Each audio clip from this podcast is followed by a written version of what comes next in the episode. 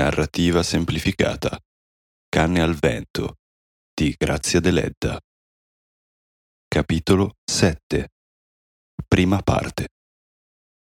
All'alba Efix va al villaggio. Gli usignoli cantano e tutta la valle è color d'oro.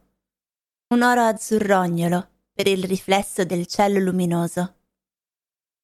Anche se è presto, quando arriva al villaggio, Efix vede l'usuraia filare nel suo cortile e la saluta dicendole che sarebbe passato più tardi. Ma Kallina risponde agitando il fuso. Può aspettare, non ha fretta. Più su, ecco zia Pottoi, con una ciotola di latte per la colazione dei ragazzi. Efix cerca di passare oltre, ma la vecchia comincia a parlare ad alta voce ed egli deve fermarsi per ascoltarla. Ebbene, che ti ho fatto? Dato che i ragazzi si vogliono bene, dobbiamo odiarci noi vecchi? Ho fretta, comare Pottoi. Lo so, c'è chiasso, in casa delle tue padrone. Ma la colpa non è mia. Io ci perdo in questa occasione. Il tuo padroncino vuole che Grixenda stia a casa, che non vada più scalza, che non vada più a lavare. Io devo fare la serva, ma lo faccio con piacere, poiché si tratta di rendere felici i ragazzi. Signore, aiutaci, sospira Efix. Mi lasci andare, comare Pottoi. Preghi Cristo, preghi Nostra Signora del rimedio. Il rimedio è in noi, dice la vecchia. Cuore bisogna avere, null'altro. Cuore bisogna avere, ripete Efix fra sé entrando dalle sue padrone. Tutto è silenzio e sole nel cortile. I gelsomini fioriscono sopra il pozzo e le ossa dei morti fra l'erba dell'antico cimitero. Il monte circonda col suo cappuccio verde e bianco la casa. Tutto è silenzio. Efix entra e vede che il cestino mandato da lui con Don Predu è quasi vuoto segno che le verdure sono già state vendute. Si siede e domanda. Dove sono le altre? Che è successo? Esther è a messa. Noemi è su, dice donna Ruth, curva a preparare il caffè, e non dice altro finché non arrivano le sorelle. Donna Esther, col dito che esce dallo scialle, Noemi pallida e silenziosa, con le palpebre abbassate. Efix non osa guardarle. Si alza rispettoso davanti a loro mentre prendono posto sul sedile. E solo dopo che donna Esther ha domandato Efix, sai che succede? Egli alza gli occhi e vede che Noemi lo fissa come il giudice fissa l'accusato. Lo so, la colpa è mia, ma l'ho fatto a scopo di bene. Tu fai tutto, a scopo di bene. Ci manca solo che lo facessi a scopo di male. Ma intanto... Ebbene, non era poi un nemico, è un parente alla fine. Gente tua, morte tua, Efix. Va bene, non accadrà più. È partito? domanda allora donna Esther, turbandosi. Partito?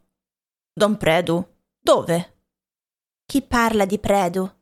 Io parlavo di quel disgraziato. Efix guarda il cestino.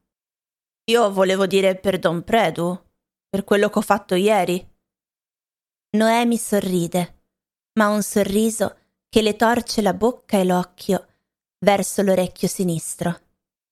Efix, dice con voce aspra, noi parliamo di Giacinto.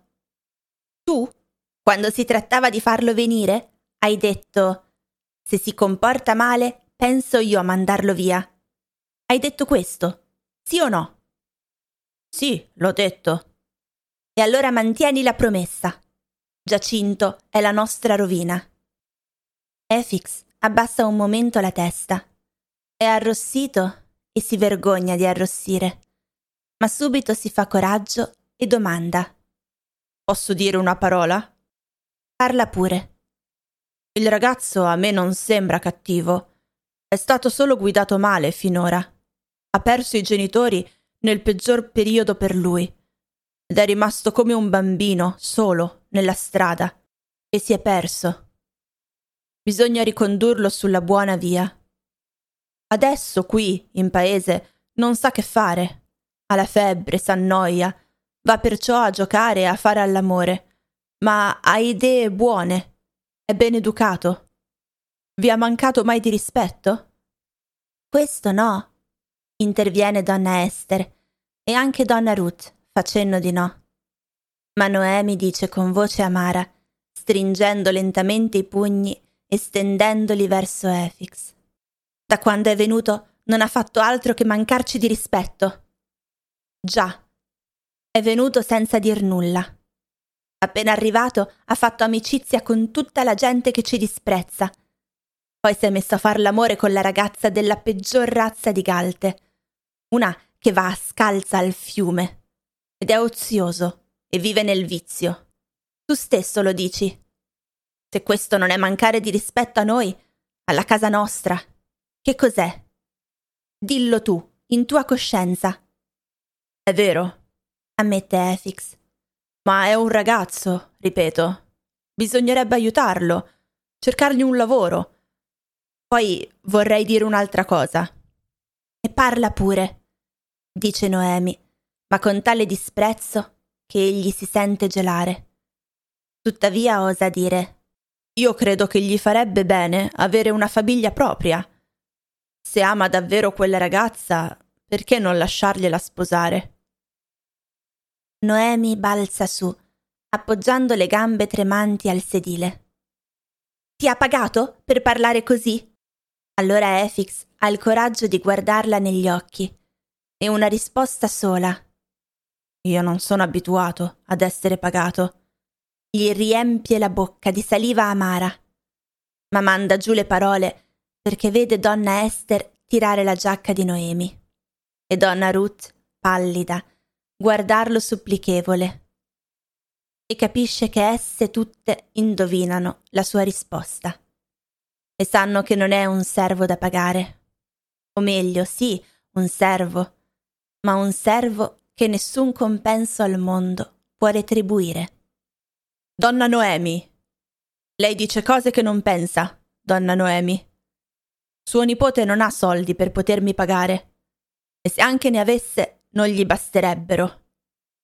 Dice, vibrante di rancore. E Noemi torna a sedersi, posando le mani sulle ginocchia, quasi per nascondere il tremito. In quanto a soldi, ne ha non suoi, ma ne ha.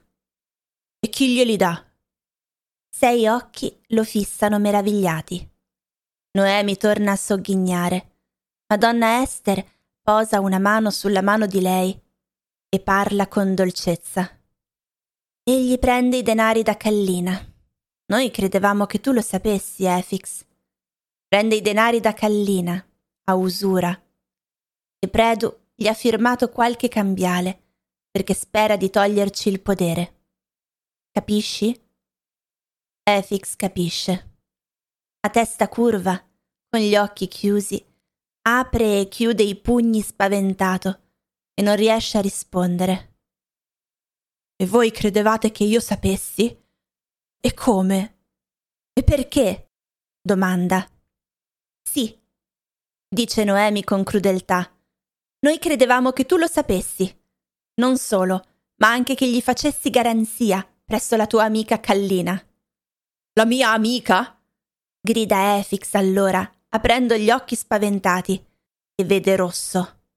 Grida ancora qualche parola, ma senza sapere quel che dice, e corre via agitando il berretto, come se andasse a spegnere un incendio.